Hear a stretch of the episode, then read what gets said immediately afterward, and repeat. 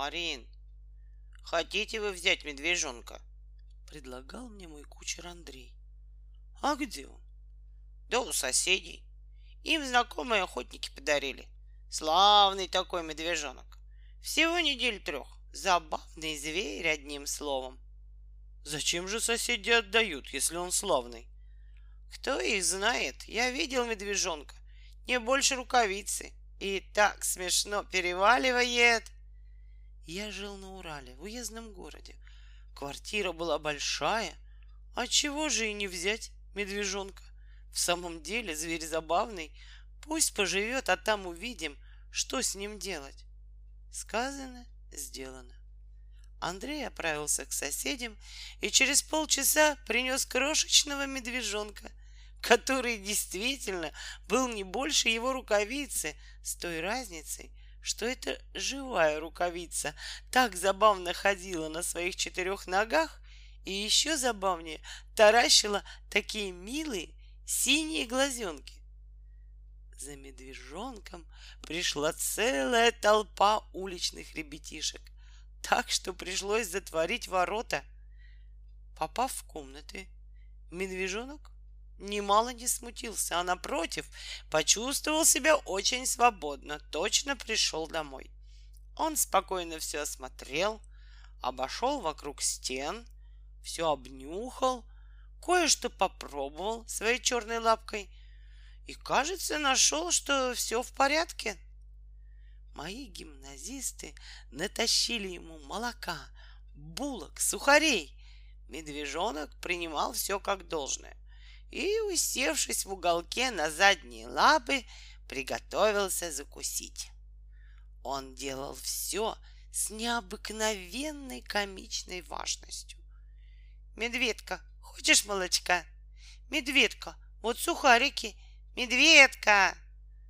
Пока происходила вся эта суета, в комнату незаметно вошла моя охотничья собака, старый рыжий сеттер. Собака сразу почувствовала присутствие какого-то неизвестного зверя, вытянулась, ощетинилась, и не успели мы оглянуться, как она уже сделала стойку над маленьким гостем. Нужно было видеть картину. Медвежонок забился в уголок, присел на задние лапки и смотрел на медленно подходившую собаку такими злыми глазенками. Собака была старая, опытная, и поэтому она не бросилась сразу, а долго смотрела с удивлением своими большими глазами на непрошенного гостя. Эти комнаты она считала своими, а тут вдруг забрался неизвестный зверь, засел в угол и смотрит на все, как ни в чем не бывало. Я видел, как сеттер начал дрожать от волнения и приготовился схватить его, если бы он бросился на малютку медвежонка. Но вышло совсем другое, чего никто не ожидал. Собака посмотрела на меня, точно спрашивая согласия, и подвигалась вперед медленными, рассчитанными шагами. До медвежонка оставалось всего каких-нибудь поларшина. Но собака не решалась сделать последнего шага, а только еще сильнее вытянулась и сильно потянула в себя воздух. Она желала по собачьей привычке сначала обнюхать неизвестного врага, но именно в этот критический момент маленький гость размахнулся и мгновенно ударил собаку правой лапой прямо по морде. Вероятно, удар был очень силен, потому что собака отскочила и завизжала. «Вот так! Молодец, медведка!» — добрили гимназисты. «Такой маленький и ничего не боится!» Собака была сконфужена и незаметно скрылась в кухню. Медвежонок преспокойно съел молоко и булку, а потом забрался ко мне на колени, свернулся клубочком и замурлыкал, как котенок. «Ах, какой он милый!» — повторили гимназисты в один голос. «Мы его оставим у нас жить. Он такой маленький и ничего не может делать». «Что ж, пусть его поживет», — согласился я, любуясь притихшим зверьком. Да и как было не любоваться? Он так мило мурлыкал, так доверчиво лизал своим черным языком мои руки и кончил тем, что заснул у меня на руках, как маленький ребенок. Медвежонок поселился у меня и в течение целого дня забавлял публику, как больших, так и маленьких. Он так забавно кувыркался, все желал видеть и везде лез. Особенно его занимали двери. Подковыляет, запустит лапу и начинает отворять. Если дверь не отворялась, он начинал забавно сердиться, ворчал и принимался грызть дерево своими острыми, как белые гвоздики, зубами. Меня поражала необыкновенная подвижность этого маленького увольня и его сила. В течение этого дня он обошел решительно весь дом, и, кажется, не оставалось такой вещи, которой он не осмотрел бы, не понюхал и не полизал. Наступила ночь. Я оставила медвежонка у себя в комнате. Он свернулся клубочком на ковре и сейчас же заснул. Убедившись, что он успокоился, я загасил лампу и тоже приготовился спать. Не прошло четверти часа, как я стал засыпать, но в самый интересный момент мой сон был нарушен. Медвежонок пристроился к двери в столовую и упорно хотел ее отворить. Я оттащил его раз и уложил на старое место. Не прошло получаса, как повторилась та же история. Пришлось вставать и укладывать упрямого зверя во второй раз. Через полчаса тоже. Наконец мне это надоело, да и спать хотелось. Я отворил дверь кабинета и пустил медвежонка в столовую. Все наружные двери и окна были заперты, следовательно, беспокоиться было нечего. Но мне и в этот раз не привелось уснуть. Медвежонок забрался в буфет и загремел тарелками. Пришлось вставать и вытаскивать его из буфета. Причем медвежонок ужасно рассердился, заворчал, начал вертеть головой и пытался укусить меня за руку. Я взял его за шиворот и отнес в гостиную. Эта возня начинала мне надоедать, да и вставать на другой день нужно было рано. Впрочем, я скоро уснул, позабыв о маленьком госте. Прошел, может быть, какой-нибудь час, как страшный шум в гостиной заставил меня вскочить. Первую минуту я не мог сообразить, что такое случилось, и только потом все сделалось ясно. Медвежонок разодрался с собакой, которая спала на своем обычном месте в передней. — Ну и зверина! — удивился кучер Андрей, разнимая воевавших. — Куда мы его теперь денем? — думал я вслух. — Он никому не даст спать целую ночь. — А гимназистам, — посоветовал Андрей, — они его весьма даже уважают, ну и пусть спит опять у них. Медвежонок был помещен в комнате гимназистов, которые были очень рады маленькому квартиранту. Было уже 2 часа ночи, когда весь дом успокоился. Я был очень рад, что избавился от беспокойного гостя и мог заснуть. Но не прошло часа, как все повскакали от страшного шума в комнате гимназистов. Там происходило что-то невероятное. Когда я прибежал в эту комнату и зажег спичку, все объяснилось. Посредине комнаты стоял письменный стол, покрытый клеенкой. Медвежонок на ножке стола добрался до клеенки, ухватил ее зубами, уперся лапами в ножку и принялся тащить, что было мочи. Тащил, тащил, пока не стащил всю клеенку вместе с ней, лампу, 2 чернильницы, графин с водой и вообще все, что было разложено на столе. В результате разбитая лампа, разбитый графин, разлитые по полу чернила, а виновник всего скандала забрался в самый дальний угол, оттуда сверкали только одни глаза, как 2 уголька. Его пробовали взять, но он отчаянно защищался и даже успел укусить одного гимназиста. Что мы будем делать с этим разбойником? Замолился я. Это все ты, Андрей, виноват. Что ж я, барин, сделал? Обрадовался кучер. Я только сказал про медвежонка, а взяли-то вы. И гимназисты даже весьма его одобряли. Словом, медвежонок не дал спать всю ночь. Следующий день принес новые испытания. Дело было летнее, двери оставались незапертыми, и он незаметно прокрался во двор, где ужасно напугал корову. Кончилось тем, что медвежонок поймал цыпленка и задавил его. Поднялся целый бунт. Особенно негодовала кухарка, жалевшая цыпленка. Она накинулась на кучера, и дело чуть не дошло до драки. На следующую ночь, во избежание недоразумений, беспокойный гость был запер в чулан, где ничего не было, кроме ларя с мукой. Каково же было негодование кухарки, когда на следующее утро она нашла медвежонка в ларе.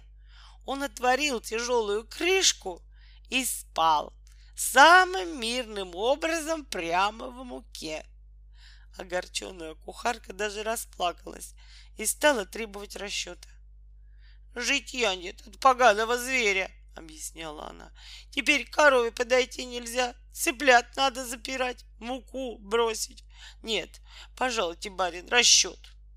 Признаться сказать, я очень раскаивался, что взял медвежонка, и очень был рад, когда нашелся знакомый, который его взял. «Помилуйте, какой милый зверь!» — восхищался он. «Дети будут рады. Для них это настоящий праздник, право! Какой милый!» «Да, милый!» — соглашался я. Мы все вздохнули свободно, когда, наконец, избавились от этого милого зверя, и когда весь дом пришел в прежний порядок.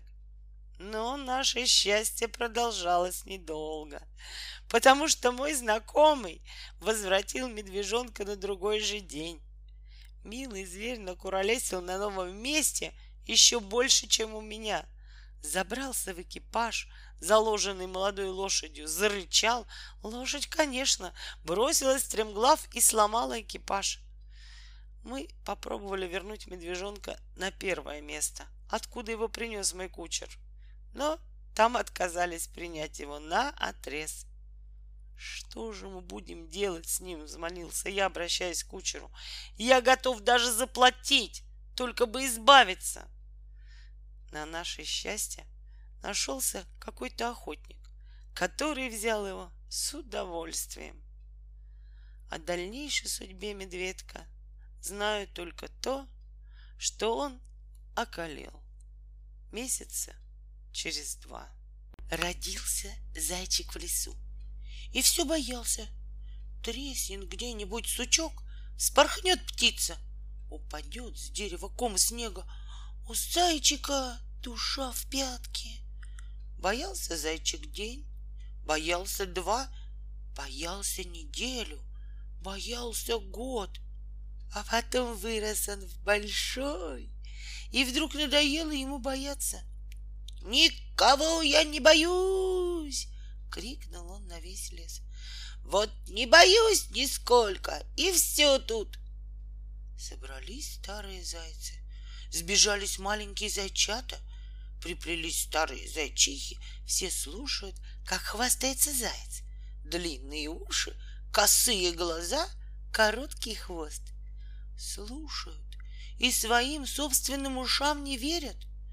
Не было еще, чтобы заяц не боялся никого. «Эй ты, косой глаз, ты и волка не боишься?» «И волка не боюсь, и лисицы, и медведя, никого не боюсь». Это уже выходило совсем забавно. Хихикнули молодые зайчата, прикрыв мордочки передними лапками. Засмеялись добрые старушки-зайчихи. Улыбнулись даже старые зайцы, побывавшие в лапах у лисы и отведавшие волчьих зубов. Очень уж смешной заяц. Ах, какой смешной! И всем вдруг сделалось весело. Начали кувыркаться, прыгать, скакать, перегонять друг друга. Точно все с ума сошли. Да что тут долго говорить, кричал расхрабрившийся окончательно заяц. Ежели мне попадется волк, так я его сам и съем. Ах, какой смешной заяц! Какой он глупый! Все видят, что и смешной, и глупый, и все смеются. Кричат зайцы про волка, а волк тут как тут. Ходил он, ходил в лесу по своим волчьим делам, проголодался и только подумал, вот бы хорошо зайчиком закусить. Как слышит, что где-то совсем близко зайцы кричат, и его, серого волка, поминают. Сейчас он остановился, понюхал воздух и начал подкрадываться. Совсем близко подошел волк к разыгравшимся зайцам. Слышит, как они над ним смеются, а всех больше хвостун заяц. Косые глаза, длинные уши, короткий хвост. Брат, погоди, вот тебя-то я и съем, подумал серый волк и начал выглядывать, который заяц хвастается своей храбростью. А зайцы ничего не видят и веселятся пуще прежнего. Кончилось тем, что хвостун заяц взобрался на пенек, уселся на задние лапки и заговорил. Слушайте вы, трусы, слушайте и смотрите на меня. Вот я сейчас покажу вам одну штуку. Я. Тут язык у хвостуна точно примерз. Заяц увидел глядевшего на него волка. Другие не видели, а он видел и не смел дохнуть. Дальше случилась совсем необыкновенная вещь. Заяц-хвостун подпрыгнул кверху, точно мячик, и со страха упал прямо на широкий волчий лоб. Кубарем прокатился по волчьей спине, перевернулся еще раз в воздухе и потом задал такого стрекача, что, кажется, готов был выскочить из собственной кожи. Долго бежал несчастный зайчик, бежал, пока совсем не выбился из сил. Ему все казалось, что волк гонится по пятам и вот-вот схватит его своими зубами. Наконец, совсем обессилел бедняга, закрыл глаза и замертво свалился под куст. А волк в это время бежал в другую сторону. Когда заяц упал на него, ему показалось, что кто-то в него выстрелил, и волк убежал. Мало ли в лесу других зайцев можно найти, а этот был какой-то бешеный. Долго не могли прийти в себя остальные зайцы. Кто удрал в кусты, кто спрятался за пенек, кто завалился в ямку. Наконец надоело всем прятаться, и начали понемногу выглядывать, кто похрабрее. А ловко напугал волка наш заяц, решили все. Если бы не он, так не уйти бы нам живыми. Да где же он, наш бесстрашный заяц? Начали искать. Ходили. Нет нигде храброго зайца. Уж не съел ли его другой волк? Наконец-таки нашли.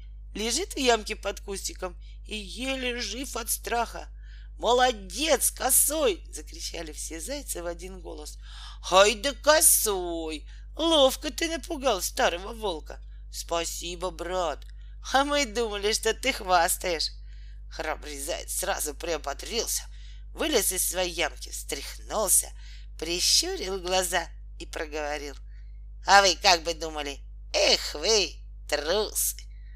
С этого дня храбрый заяц начал сам верить, что он действительно никого не боится.